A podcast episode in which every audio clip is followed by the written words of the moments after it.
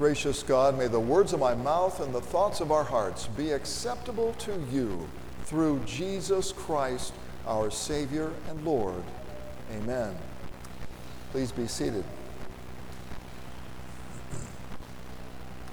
You know, I have heard, and I think there's some truth to it, that there are some things in life that you're better off not knowing. For example, you really don't want to know how sausage is made. Okay? I mean, it tastes great. I recommend you eat sausage, right?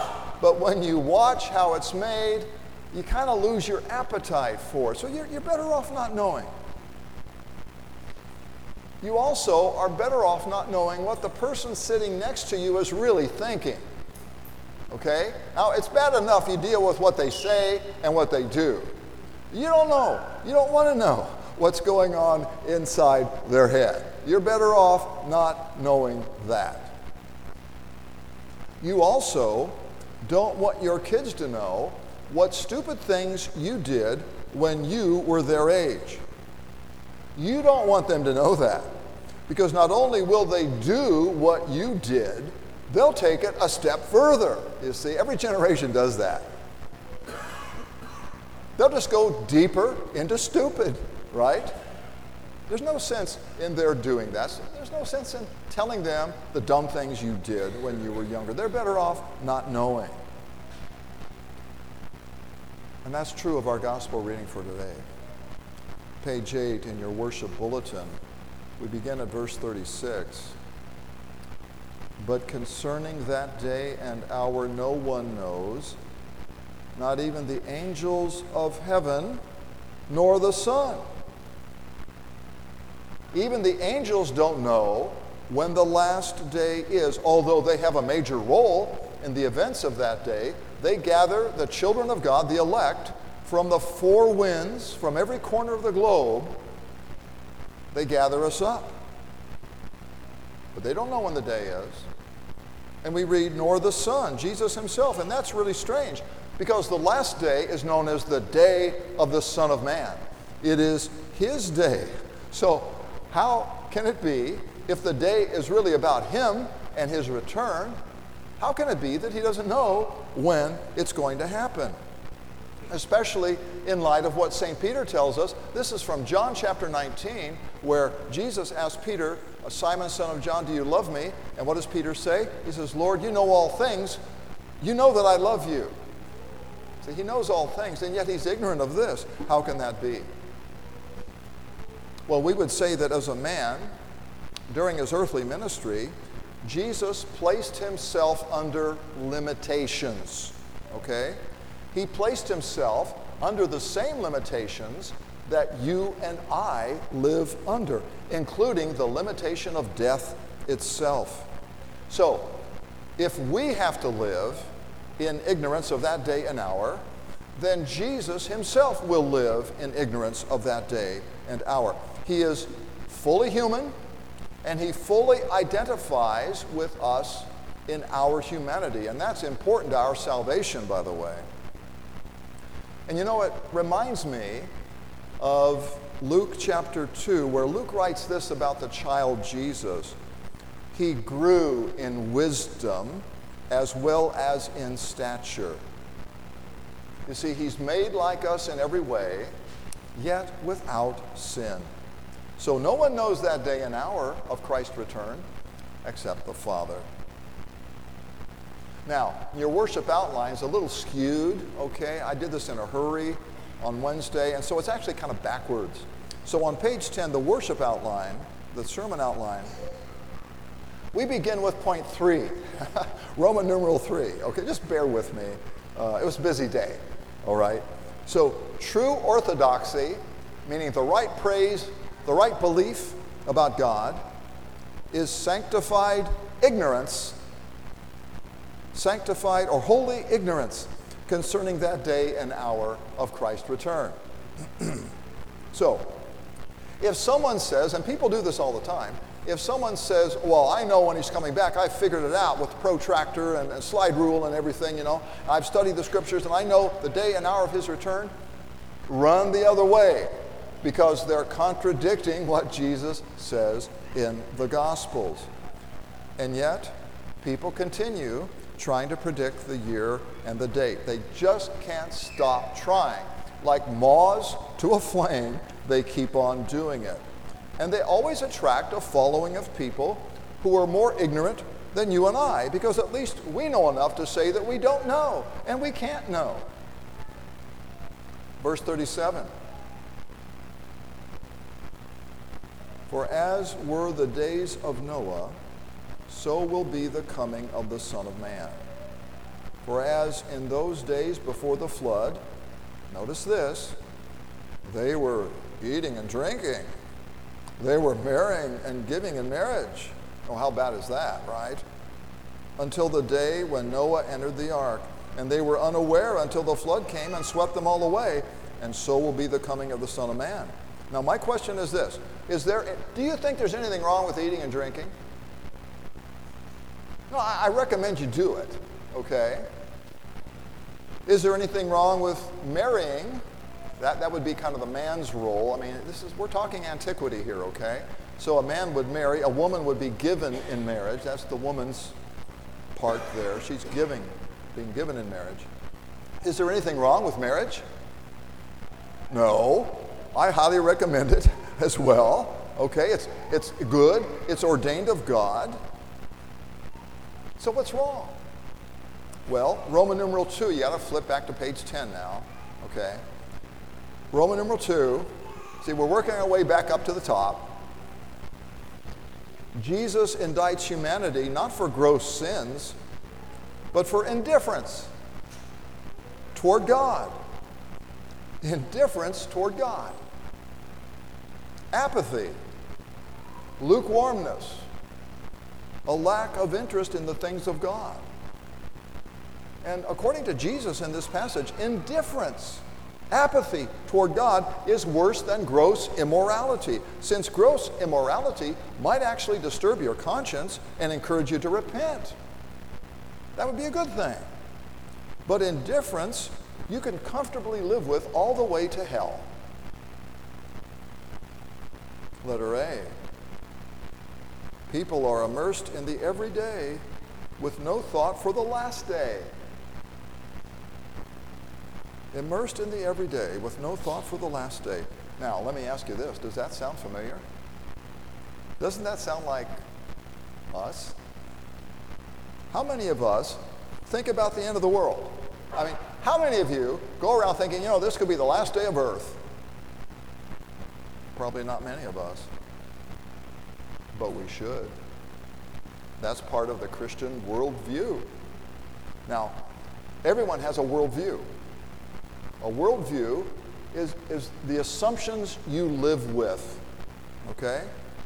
It's, it's a way of looking at life, it's a way of seeing the world. Everyone has a set of underlying assumptions about life that we live by. Everyone does. Materialists have a materialistic worldview. Okay? Postmodern thinkers have a postmodernist worldview. Christians have a Christian worldview that says, you know, Jesus has already come to save us from the coming judgment, which is yet to come. And he's returning as the judge of all humanity, but we don't know when. Okay? That's the Christian worldview. That's the set of underlying assumptions that we should get up with in the morning, expecting this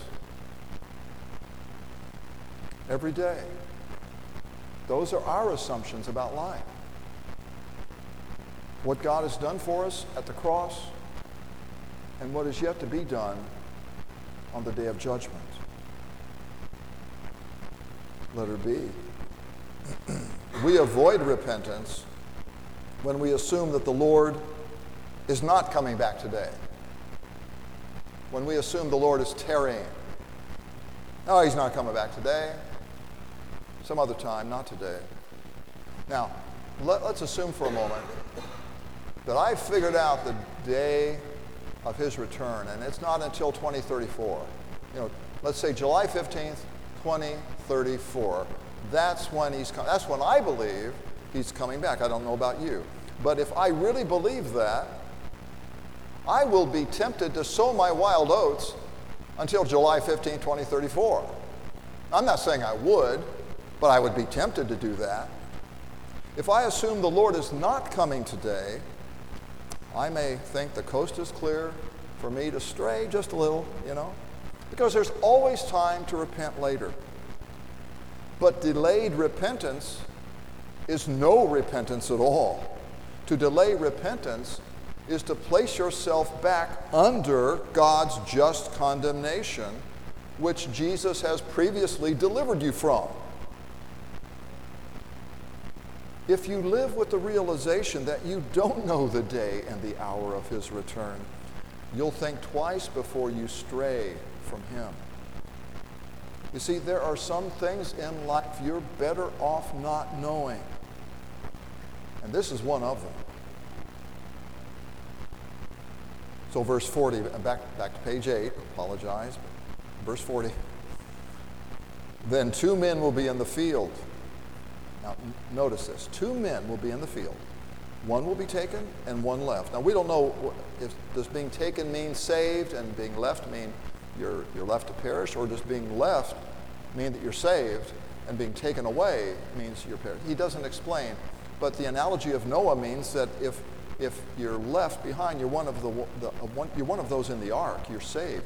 To be left behind in this context probably means to be saved. To be taken means taken away to judgment. But we're not sure. But anyway, there's a division happening, see? Some are being saved, some are being condemned. Two women will be grinding at the mill. One will be taken and one left. So, what does that tell you about the day of the Lord's return? It's telling you that that day will be a day like any other. It'll be a normal day. You'll get up and you'll, you'll go to work like you always do. We had our um, dishwasher go on the fritz right before Thanksgiving, and we called, uh, yeah, it's not a good time, you know. Of course, it never is a good time, uh, but uh, we called a repairman, and, and so he gives us like a three to four hour window that we need to be home. One of us, I mean, I'm elected, so I'm home, and that means I can't be at work. I can't be doing other things because I'm waiting on the repairman, all right? Normally, waiting in the world means that you're not getting other work done. You're waiting in line at a grocery store. You're not getting other things done. You're in a waiting room at the doctor's office. You're not getting other things done in the world, waiting equals idleness, but not with the Lord. Roman numeral 1 on page 10 waiting on the Lord, being watchful for his return now, is not an interruption in your day, it is remaining at your job. It's not an interruption in your day, it's remaining at post, remaining at your job. To be ready for the Lord's return does not mean that you've got to leave your family, quit your job, go up on a mountain, and wait for Jesus to come back. Some people have done that. It's just the opposite according to the text. Being ready, being watchful for the Lord's return means that you go about your daily business. Whether you're a homemaker at home, whether you're working outside the home, you be at your post where the Lord has called you to be, serving others. That's being watchful. That's being ready.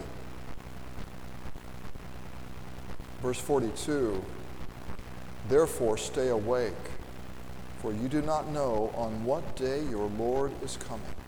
But know this that if the master of the house had known in what part of the night the thief was coming, he would have stayed awake and would not have let his house be broken into. So, what's he mean?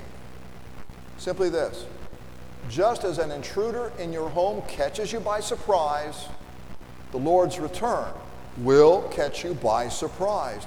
Therefore, you have no alternative but to be ready, be watchful, be expecting. Verse 44 Therefore, you also must be ready, for the Son of Man is coming at an hour you do not expect. Roman numeral 3, as I said earlier, true orthodoxy is sanctified ignorance concerning that day and hour. Letter A, we live by what God has said and what he has not said. What he has said and what he hasn't said. Both are necessary for our salvation. So, what has God said? You know, God has, you know, through the cross, through the ministry of Jesus, through his life, death, and resurrection, he has spoken a word to all humanity, and that word is forgiven. You have been forgiven. That's the good news of his ministry. That's the good news of his first coming. All humanity has been forgiven through the life, death, and resurrection of our Lord and Savior Jesus Christ. As St. Paul writes in 2 Corinthians, God was in Christ reconciling the world to himself, no longer counting men's sins against them. That is to say, at the cross, God stopped counting your sins against you. He stopped counting my sins against me. That's forgiveness. That's reconciliation that He brought about without us, without our help, without our permission. He's done that. And now, this same Jesus, through whom God has declared pardon and forgiveness to you, this same Jesus is coming back to judge all humanity. That's what God has said. What God has not said is when that will occur. What God has not said about Jesus is just as necessary for your salvation as what he has said. Letter B. To be ready means to be believing both. Believing both. Believing the word about Jesus that has been spoken, his life, death, and resurrection for you and for all humanity, and that word about Jesus that remains unspoken the day and hour of his return.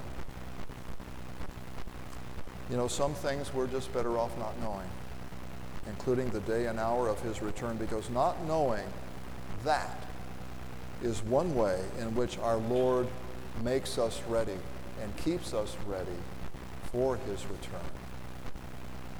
In Jesus' name, amen. The peace of God, which passes all understanding, guard your hearts and your minds through Christ Jesus. Amen.